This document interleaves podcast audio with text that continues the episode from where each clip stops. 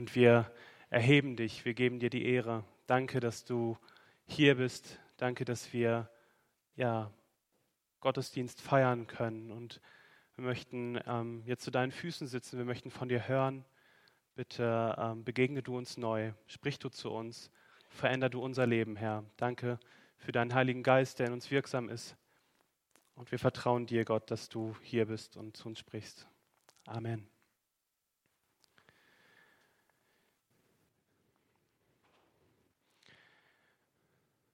Genau, also hier ähm, für die ähm, Leute am Livestream, hier ist, weht jetzt gerade ein schöner, frischer Wind durch den Raum. Guten Morgen erstmal. Es ist schön, hier vorne zu stehen und Gottes Wort mit euch zu öffnen. Ähm, ich habe es leider gar nicht so mit Mathe. Also göttliche Mathematik ist jetzt, äh, also mit Gott ist schon mein Thema, Mathe nicht so sehr. Mit Essen konnte ich mich echt gut identifizieren ähm, in dem Predigtext. Also Speisung vieler Menschen quasi. Ähm, und interessanterweise saß ich auch ähm, in meiner Predigtvorbereitung einmal in einem Burger King und äh, habe gesehen, wie und Essen bekommen haben. Ähm, ich weiß nicht genau, was also ich hoffe nicht. Genau. Ich möchte mit einem kleinen äh, Gedankenexperiment beginnen. Stellt euch mal folgende Situation vor. Du hattest einen energiereichen oder einen ereignisreichen und arbeitsintensiven Tag. Ja, du bist echt ausgepowert und jetzt kommt der Moment, wo du dir denkst, ach, jetzt können alle Alltagslasten von mir abfallen. Getöse und Getummel vorbei. Die Kinder sind im Bett und schlafen. Füße hoch, durchatmen. Soweit, so gut. Doch dann klingelt das Telefon oder es klingelt an der Tür. Kannst du nicht dies oder das tun? Es ist dringend. Oder hast du mal ein offenes Ohr und du weißt, dass sich dieses Mal ein offenes Ohr haben mindestens eine Stunde ziehen kann. Also jemand kommt mit einem Anliegen und du weißt, dass es dich eine. Ähm, ich nehme wahrscheinlich lieber ein anderes Mikrofon. Willst du mir das einmal reichen? Dann, oder hört man diese Aussetzer? Okay, dann nehme ich einmal dieses Mikrofon. Genau, also du weißt, dass, ähm, dass sich das eine Weile beschäftigen wird. Füße wieder runter, das war's mit der Ruhe. Ähm, und nachdem deine Kraftreserven echt schon aufgebraucht sind und du echt K.O. bist, gibt es noch einen obendrauf. Ich meine, kennt ihr das? Vielleicht haben das einige von euch schon erlebt. Ähm, wie gehst du damit um, wenn du in deiner Ruhe gestört wirst? Lässt du dich stören? Oder sagst du, nein, ich brauche meine Erholung, ich ähm, verharre auf mein Bedürfnis, ja vielleicht sogar auf mein Recht auf Erholung. So ähnlich müssen sich die Jünger in unserem Bibeltext gefühlt, gefühlt haben. Sie waren von Jesus ausgesandt worden, um die gute Botschaft zu verkündigen, um ähm, Dämonen auszutreiben, Kranke zu heilen. Und als sie dann wiederkamen und Jesus ganz freudig davon berichteten, dann hat er ihnen genau diese Ruhe verschrieben. Er hat gesagt, komm mal mit mir mit, wir gehen hier weg und da legt ihr dir alle die Füße hoch. Chillt mal, würde man heutzutage sagen. Ähm, doch die Aufforderung erwies sich als echt schwierig, denn diese Menschenmenge war hartnäckiger als vorher gedacht. Und die Jünger bekamen ihre wohlverdiente Pause nicht. Und plötzlich scheint Jesus auch die Feierabendpläne, die er für seine Jünger hatte, über, über den Haufen zu werfen. Warum macht Jesus das? Was hat er vor? Und ich möchte diesen Abschnitt mit euch gemeinsam einmal lesen. Er steht in Markus 6, ab Vers 30. Ihr dürft gerne mit aufschlagen, wenn ihr eure Bibeln dabei habt, und sonst habt, sind da Folien, die ihr, ähm, die ihr euch angucken, äh, die, wo ihr mitlesen könnt. Ich muss einmal gucken, dass ich das hier schwere Bibel und Mikrofon. Die Apostel kehrten zu Jesus zurück und berichteten, was sie getan und gelehrt hatten. Darauf sagte Jesus, kommt, wir ziehen uns an einen einsamen Ort zurück, wo ihr euch ausruhen könnt. Denn ständig waren, so viele Menschen um sie, dass Jesus und seine Apostel nicht mal einmal Zeit fanden zu essen. So fuhren sie mit dem Boot an einen ruhigeren Ort, aber die Leute bemerkten ihre Abfahrt. Da liefen sie aus den umliegenden Städten am Ufer entlang voraus und waren bereits da, als sie anlegten. Als Jesus aus dem Boot stieg, erwartete ihm eine riesige Menschenmenge. Er hatte Mitleid mit ihnen, denn sie waren wie Schafe ohne Hirten. Deshalb nahm er sich Zeit, um sie vieles zu lernen. Spät am Nachmittag traten seine Jünger zu ihm und sagten, dies ist eine einsame Gegend und es wird langsam spät. Schickt die Leute fort, damit sie in den umliegenden Gehöfte, damit sie auf die umliegenden Gehöfte und in die Dörfer gehen können und sich etwas zu essen kaufen. Doch Jesus meinte, gebt ihr ihnen zu essen. Sie erwiderten, wie denn? Es würde ein kleines Vermögen kosten, für so viele Menschen Essen zu kaufen. Er fragte, wie viele Brote habt ihr? Geht und stellt es fest. Sie kamen zurück und berichteten, wir haben fünf Brote und zwei Fische. Da forderte Jesus die Menge auf, sich in Gruppen ins grüne Gras zu setzen. Sie setzten sich zu je 50 oder 100 zusammen. Jesus nahm die fünf Brote und zwei Fische, blickte zum Himmel auf und bat um Gottes Segen für das Essen. Dann brach er das Brot in Stücke und reichte den Jüngern das Brot und Fisch, damit diese alles an die Leute verteilten. Alle aßen so viel sie wollten. Danach sammelten sie ein, was von den Broten und Fischen übrig geblieben war. Es waren noch zwölf Körbe voll. 5000 Menschen waren von diesen fünf Broten satt geworden. Ja, die Pause der Jünger wurde von einer noch größeren Not übertönt. Und Jesus reagiert auf diese Not. Aber bevor wir darauf zu sprechen kommen, einige, eine wichtige Sache oder Beobachtung vorweg. Ich finde es total interessant, dass Jesus dass es für Jesus total klar ist, dass nach einer Zeit des Dienstes und der Geschäftigkeit, ja, er hatte die Jünger ja ausgesandt, auch eine Zeit der Erholung und der Ruhe folgen muss.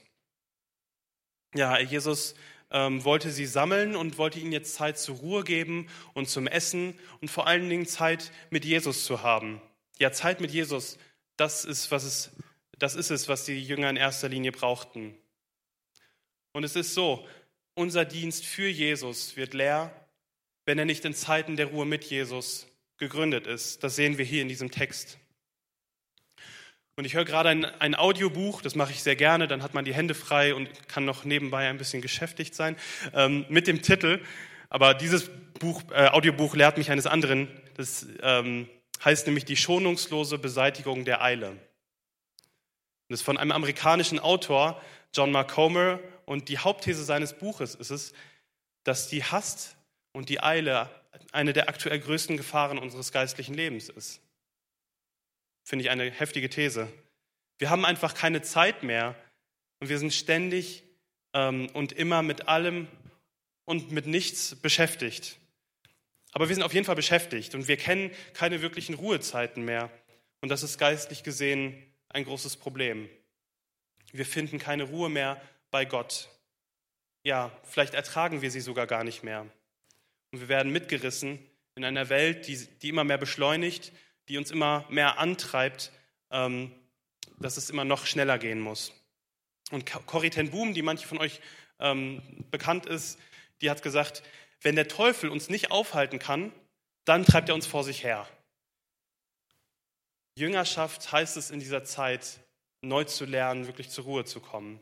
Und vielleicht ist das ein Wort für dich, das du heute hören musst, ähm, um selber zur Ruhe zu finden, um diesen Zugang wieder neu zu suchen. Es ist interessant zu sehen, wie Jesus hier in diesem Bibeltext in Erscheinung tritt. Jesus sieht zuerst seine Jünger und stellt fest, ja, die brauchen jetzt Erholung. Und dann sieht er diese orientierungslose Menschenmenge und sieht ihre Not. Und das ist eine Not, die ihn bewegt. Und zwar auch innerlich, aber sie, sie ähm, bewegt ihn auch dazu zu handeln. Und dafür wird er auch seine Jünger dann aktivieren, wie wir gleich sehen werden, und sie aus dem Ruhemodus, sage ich mal, wieder äh, rausholen. Und wenn wir jetzt diesen Text genauer anschauen, dann, dann sitzen wir als Nachfolger Jesu gemeinsam zu Jesu Füßen und wir möchten ihn und, und sein Wirken mehr erkennen. Wir möchten von ihm lernen. Und Jesus zeigt uns, und das ist diese göttliche Mathematik, dass er das wenige, was wir haben, zu etwas Großem gebrauchen kann. So ist er und so handelt er. Und Jesus zeigt mit seinem Handeln drei konkrete Dinge über sich, Ähm, und ich möchte sie in drei Bildern beschreiben. Und äh, diese Idee, äh, oder in der Vorbereitung kam mir die Idee, ja, wenn das Bilder sind, dann können, die auch, können das auch wirkliche Bilder sein, dann können die gemalt sein.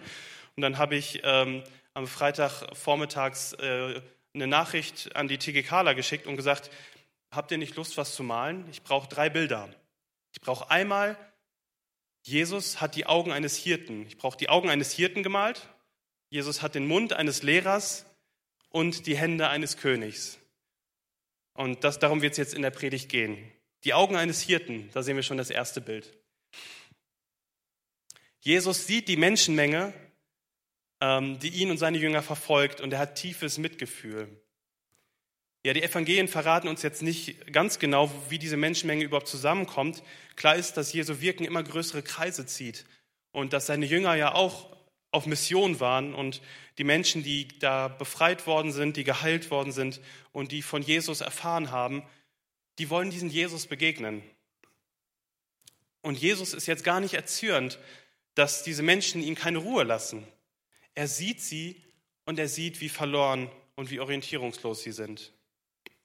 Jesus lässt sich zutiefst bewegen von der Not dieser Menschen. Und in dem Begriff, der hier für Mitgefühl oder Mitleid haben steht, da steckt das Wort Eingeweide drin. Also das ist die Vorstellung, dass da bei Jesus sich die Eingeweide bewegt haben, als er, das, als er sie gesehen hat. Ja, Jesus hatte die Augen eines Hirten und vielleicht sogar die Eingeweide eines Hirten, wobei das ist dann nicht mehr so poetisch, deswegen lasse ich das mal sein. Das, was Jesus sieht, das, das bewegt ihn ganz tief, das lässt er ganz tief an sich heran. Und diese Verbindung zwischen etwas sehen und Mitgefühl haben, ja, Eingeweide, die sich äh, bewegen, das ist etwas, was uns in der Bibel öfters begegnet. Wir lesen sie zum Beispiel, oder wir lesen diese Verbindung beim verlorenen Sohn. Da heißt es in Lukas 15, er war noch weit entfernt, als sein Vater ihn kommen sah. Voller Liebe und Mitgefühl lief er seinen Sohn entgegen schloss ihn in die Arme und küsste ihn. Oder wir lesen davon beim barmherzigen Samariter. Schließlich näherte sich ein Samariter. Als, der Mann, äh, als er den Mann sah, empfand er tiefes Mitleid mit ihm. Ja, bei Menschen in Hilflosigkeit, in Not, bei kranken und bei blinden Menschen, die Jesu Heilung brauchen, da kommt das vor. Mitleid und Barmherzigkeit, das kommt ganz tief aus dem Wesen Gottes. Ja, das bewegt den Arm Gottes das hat Jesus als Gott und als Mensch ganz erlebt und vorgelebt. Ich möchte dich fragen, was siehst du? Was siehst du, wenn du mit offenen, Ohr, äh, mit offenen Augen durch deinen Alltag gehst? Kommt da dein Inneres in Bewegung oder ist das bewegungslos? Hast du die Augen dafür und ist da diese Verbindung, dass sich in deinem Inneren was tut, dass du Mitleid hast mit der geistlichen Not, die du siehst? Ja, was siehst du, wenn du vielleicht durch die Bielefelder Innenstadt läufst? oder durch den Betrieb, in dem du arbeitest oder durch die Schule, in der du bist? Lässt du die geistliche Not der Menschen an dich heran? Und jetzt kann man fragen, was ist das denn für eine Not, die Jesus hier so sehr bewegt? Und im Bibeltext steht das sehr klar. Die Menschen, die er sah, sie waren wie Schafe ohne Hirten. Ein Hirte erkennt sofort, wenn eine Schafsherde verwahrlost ist, wenn da kein Hirte ist. Jesus hat die Augen eines Hirten und er sieht, dass diese Menschen ohne Fürsorge sind. Ja, sie sind, das ist das neue Jugendwort 2020, äh, sie sind lost. Das bedeutet eigentlich, ähm, oder man benutzt es als Jugendwort so etwas wie ahnungslos, unsicher und unentschlossen, aber sie sind im wirklichen Sinne lost. Lost ist Englisch und heißt einfach verloren. Sie sind verloren. Jesus ähm, Dietrich Bonhoeffer wollte ich jetzt sagen. genau. Dietrich Bonhoeffer beschreibt diese Not sehr eindrücklich. Das ist ein Zitat, was ich euch lesen möchte und ihr könnt gerne mitlesen. Es waren keine Hirten mehr da. Eine Herde, die nicht zum frischen Wasser geführt wird, deren Durst ungestillt bleibt. Schafe, die keinen Hirten mehr, die kein Hirte mehr vor dem Wolf schützt. Geschunden und verwundet, erschreckt und verängstigt, unter dem harten Stab ihrer Hirten, am Boden liegend. So fand Jesus Gottes Volk vor. Fragen, aber keine Antwort. Not, aber keine Hilfe. Gewissensangst, aber keine Befreiung. Tränen, aber kein Trost. Sünde, aber keine Vergebung. Wo war der gute Hirte? den dieses Volk brauchte. Was half es hier, dass da Schriftgelehrte da waren, die das Volk mit hartem Zwang in die Schulen trieben? Dass die Gesetzeseiferer die Sünde hart verurteilten, ohne ihnen zu helfen? Was halfen da selbst die rechtgläubigsten Prediger und Ausleger des Wortes Gottes, wenn nicht das ganze Erbarmen und der ganze Jammer über das missbrauchte und misshandelte Volk Gottes sie erfüllte? Ja, diese Menschen hatten keine Leitung, keine Fürsorge und damit auch keine Sicherheit. Und damit ist sowohl die geistliche als auch die politische Führung gemeint. Jesus kritisiert damit die damaligen Hirten eigentlich aufs Schärfste. Ja, er steht in ganz starkem Kontrast zu ihm und das wird auch in den nächsten zwei Bildern deutlich, die ich mitgebracht habe. Das nächste Bild ist der Mund eines Lehrers. Jesus antwortet auf die Not dieser Menschen, indem er sich Zeit für sie nimmt, seinen Mund öffnet und anfängt, sie zu lernen. Er gibt ihnen wirkliche Orientierung und Halt durch seine Worte. Ja, seine Worte haben Vollmacht. Sie bewirken, was sie versprechen. Dem Fragenden geben sie wirklich Antwort, dem Notleidenden Hilfe, dem ängstlichen Beistand und Sicherheit, dem traurigen Trost und sie geben auch dem Sünder Vergebung. Sie sind keine billigen Plattitüden, keine Vertröstungen. Seine Worte sind wirklich Geist und Leben, wie es im Johannesevangelium steht. Und das steht in einem ganz starken Kontrast zu den Pharisäern und den Schriftgelehrten zu Jesu Zeiten, so wie wir das gerade eben in dem Bonhoeffer Zitat schon gehört hatten. Ja, sie waren echt gut darin, Menschen geistlich unter Druck zu setzen, Verurteilungen auszusprechen und Scham bei dem anderen hervorzurufen. Was bewirken deine Worte? Geben sie Menschen Orientierung? Sind sie hilfreich? Ja, sind sie lebensspendend? Und jetzt denkst du vielleicht, André, ist ja schön und gut, ne? Also Menschen in Not und so. Und jetzt sollen wir den lange Predigten halten? Ist das die Antwort? Ähm, ich, ich, bin zutiefst davon überzeugt, dass die Menschen oder dass, dass du Menschen in deiner Umgebung hast, die Jesus brauchen, die von Jesus hören sollten. Die geistliche Not ist groß und Menschen gehen ohne Jesus verloren. Ähm, ein Satz, der sich mir eingeprägt hat, ist ein folgender, dass ähm, viele Menschen in deiner Umgebung werden vielleicht niemals eine Bibel ähm, in die Hand nehmen. Und wenn du sie anpredigst, werden sie vielleicht dir nie zuhören. Aber sie werden dich als Christ lesen. Ja, du gibst Zeugnis von Jesus als dein Nachfolger. Und ein weiterer Vers ähm, hat mich total angesprochen, der ist von Paulus und ich finde es total interessant, wie er etwas über die Wirkung unserer Worte sagt. Er steht in Epheser 4, Vers 29. Da heißt es, verzichtet auf schlechtes Gerede, sondern was ihr redet, soll für andere gut und auferbauend sein, damit sie im Glauben ermutigt werden. Und wörtlich steht hier, damit es dem Hörenden Gnade gebe. Also Ermutigung im Glauben oder dem Hörenden Gnade. Und das finde ich total krass. Wir können durch unser Reden, können wir Gnade weitergeben. Unser Mund ist ein Instrument, das Gott benutzen möchte, um andere zu ermutigen und aufzurichten. Das finde ich so Hammer.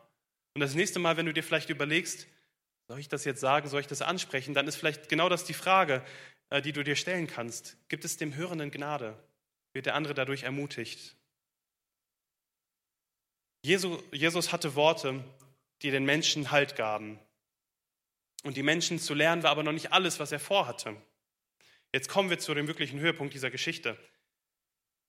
Die Jünger machten Jesus nämlich irgendwann auf ein Problem aufmerksam, nachdem er schon lange gesprochen hat. Äh, wir haben kein Essen für alle. Jesus, jetzt ist es langsam Zeit, schick diese Leute weg. Und ich ehrlich gesagt kann ich, sein, kann ich die Jünger gut verstehen, dass sie die Leute wegschicken wollten, aber Jesus hat das nicht zugelassen. Nachdem er sich den Mund vielleicht schon ja, fusselig geredet hat und die Menschen ganz lange gelehrt hat, ist es dran, dass diese 5000 Menschen etwas auch in den Mund bekommen. Liebe geht ja bekanntlich durch den Magen. Interessant ist es aber, dass Jesus hier nicht komplett eigenständig wirkt, sondern dass er seine Jünger voll einbindet. Ja, quasi so ein On-the-Job-Training für die Jünger. Er gibt ihnen eine Aufgabe und mit dieser Aufgabe lernen sie etwas. Jesus spielt nämlich den Ball zurück und sagt, gebt ihr ihnen doch zu essen. Und die Jünger überschlagen kurz die Kosten, machen vielleicht kurz Kassensturz und merken, pff, das geht gar nicht, Jesus. Also wir können nicht für alle Brot, Brot kaufen. Also die Spendeneinnahmen sind jetzt nicht so groß, dass wir jetzt alle einladen können. Und Jesus sagt, alles klar, was habt ihr denn? Ein bisschen Fischbrötchen hatten sie. Also, wobei ein bisschen Brot und eigentlich noch weniger Fisch. Ähm, wobei dazu muss ich sagen, Brot und Fisch, das war damals kein, kein lausiger Snack oder so, das war schon eine gediegene Mahlzeit. Aber die Menge, in der das Ganze vorhanden war, das, das hat hinten und vorne nicht gereicht. Also wenn man 5000 Leute satt bekommen soll, 100 Leute satt bekommen, das ist schon eine Challenge mit fünf Broten und zwei Fischen. Aber das wenige, was die Jünger hatten, das stellt Jesus in seinen Dienst. Er benutzt das wenige, um diese vielen Menschen satt zu machen. Und ich finde das so interessant, wie Jesus hier seine Jünger einbindet. Es ist fast so, als wenn er sagen würde, ihr sollt Hirten für diese Menschen sein. Seht ihr das, wie groß ihre Not ist, wie groß ihre geistliche Not ist, wie groß ihre physische und finanzielle Not ist. Ja, diese Menschen haben noch nicht mal Essen für den Abend. Ja, und bei den Jüngern war Auge. Jesus sagt hier, macht mal eure Augen auf. Eingeweide. Die Jünger sollten diese Not wahrnehmen. Wir als Gemeinde sind auch nicht berufen, die Not der Welt nur zu bedauern. So, wir, im, im, Englischen sagt man uh, our thoughts and prayers, so von wegen, ja, wir denken an euch und beten für euch. Also ich, Gebet ist total wichtig, aber wir sind genauso berufen, dass mit dem wenigen, was wir haben, ähm, ja, etwas gegen die Not dieser Welt zu tun. Egal wie überdimensional groß diese Not ist, Jesus möchte unser weniges gebrauchen. Jesus fordert uns dazu heraus, unmögliche Probleme zu lösen, indem wir mit unseren begrenzten Ressourcen Gottes unbegrenzte Möglichkeiten entdecken. Ich sage das nochmal. Jesus fordert uns heraus, unmögliche Probleme zu lösen, indem wir mit unseren begrenzten Ressourcen die unbegrenzten Möglichkeiten Gottes entdecken. Und die Frage, die sich einfach nur stellt, trauen wir uns das? Trauen wir uns, Jesus unsere fünf Brote und zwei Fische zu reichen? Trauen wir uns das anhand dieser unmöglichen Probleme, die, die, die kein bisschen zu lösen scheinen, unseren kleinen Beitrag zu leisten, im Vertrauen darauf, dass Gott wirkt? Jesus sagt, dann zu seinen Jüngern, lass die Menschen ähm, sich grüppchenweise da im, im Gras lagern. Und man könnte fast sagen, ich lass uns hier mal eine grüne, eine Festtafel im Grünen aufmachen. Die sollen sich alle hinsetzen und gleich gibt es Essen für alle. Ähm, das führt uns dann auch schon zum nächsten Punkt. Stichwort Festtafel. Und zwar die Hände eines Königs. Jesus nimmt diese fünf Brote und zwei Fische. Er blickt zu seinem Vater und dankt dafür. Und wie ein vornehmer Gastgeber, er bricht das Brot und teilt es aus. Wie ein vornehmer Gastgeber lässt er seine Jünger äh, das Essen verteilen. Sie waren ja schon Apostel, also Gesandte. Jesus wirkt hier ein Wunder und er zeigt seine wahre Macht. Aus dem wenigen wird etwas Großes. Alle Menschen werden satt. Das ist unglaublich. Jesus zeigt hier aber nicht nur seine Macht, sondern er zeigt seine Identität. Denn Essen in der Wüste geben, das war eine Gottessache. Als das Volk Israel in der Wüste war und hungrig war, da gab Gott das Manna. Also das war quasi auch sowas äh, zu essen. Und diese Reste durfte man aber nicht behalten. Und mit der Zeit wurde es dem Volk Israel auch äh, irgendwie zuwider, also so immer eintönige Mahlzeiten. Das Essen von Jesus macht aber satt. Und es reicht nicht nur für alle. Zwölf Körbe Reste werden gesammelt. Für jeden Jünger ein Korb. Die müssen geschaut haben, okay, jetzt bleibt noch was übrig. Also noch ein Mitternachtssnack oder so. Oder, keine Ahnung, Frühstück oder so. Aber unglaublich, was da passiert. Und wenn man in den Bibelabschnitt vorher reinschaut, dann merkt man, wie Jesu Festtafel im Grünen im starken, im starken Kontrast steht zu etwas anderem. Vorher lesen wir nämlich davon, dass Herodes eine Geburtstagsparty feiert. Und alles, was Rang und Namen hat, das lädt er zu seiner fetten, fetten Party ein. Und es gab ein Saufgelage und es gab erotische Tänze. Und am Ende des Abends war ein unschuldiger Mann, den man exekutiert hat. Das war der damals politische Hirte dieses Volkes. Ja, schönes, schönes Land, in dem man da lebt. Schöner König. Jesus zeigt dir eine ganz andere Herrschaft. Er ist der Gastgeberkönig, der alle zu sich einlädt, von dem Leben und Gerechtigkeit und Frieden ausgeht. Hier zählt nicht Rang und Namen, jeder darf kommen. Mit leeren Händen, weil die werden gefüllt. Man muss nicht mal was mitbringen. Und wenn man den ganzen Abschnitt nochmal liest, dann sieht man, wie Jesus hier als der gute Hirte auftritt. Der gute Hirte, den wir aus Psalm 23 kennen. Er ist der Hirte, er ist der Lebensspender, er gibt Orientierung und er ist derjenige, der dich aufnimmt als Gast. All das, was das Volk Gottes braucht. Und ich möchte den Psalm 23 einmal lesen. Jesus ist der Hirte, der Hirte für die Schafe ohne Hirte. Dir wird nichts mangeln. Er weidet dich auf einer grünen Aue und führe dich zum frischen Wasser. Er erquickt deine Seele, er führe dich auf rechter Straße, um seines Namens willen. Und ob, das, ob du schon wanderst im finsteren Tal, musst du kein Unglück fürchten, denn er ist bei dir. Sein Stecken und Stab trösten dich. Er bereitet dir einen Tisch im Angesicht deiner Feinde. Er salbet dein Haupt mit Öl und schenkt dir voll ein. Gutes und Barmherzigkeit werden dir folgen dein Leben lang und du wirst bleiben im Haus des Herrn immer da. Ja, Jesus zeigt hier, dass er der wahre und bessere Hirte ist. Er sieht die Not seines Volkes und er rettet sie. Er ist der wahre und bessere Lehrer, der nicht belastet, sondern befreit und, zum, und Leben aufblühen lässt. Er ist der wahre und bessere König, gerecht, friedevoll und barmherzig. Und wenn du dich diesem Jesus anvertrauen willst, wenn du ihn zum Hirten haben willst, ähm, wenn du dich vielleicht wie ein, ein Schaf ohne Hirte fühlst, dann komm zu Jesus. Da möchte ich dich einladen, jetzt folgendes Gebet mit mir zu sprechen. Und ich möchte es aber nicht nur bei einem Gebet belassen. Ich möchte, dass du diesen ersten Vertrauensschritt tust und dann auch dich einer Kleingruppe oder einen anderen Christen anschließt, ähm, gemeinsam zusammen geistlich zu wachsen. Wir beten. Und du darfst dieses Gebet gerne mitsprechen. Ich werde ähm, langsam sprechen und es wird auch angezeigt werden, dass du mitlesen kannst. Herr Jesus Christus, ich erkenne, dass ich hilfsbedürftiger und sündiger bin, als ich es mir jemals eingestanden habe.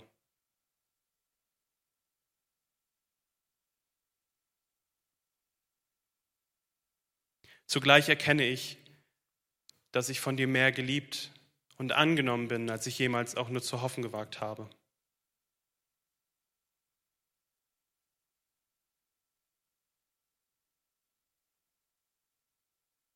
Du hast gesagt, dass der gute Hirte sein Leben für die Schafe gibt.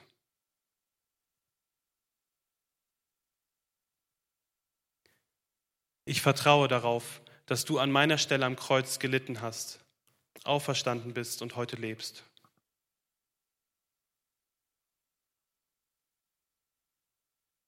Ich vertraue mich dir an, dem Herrn und Retter meines Lebens.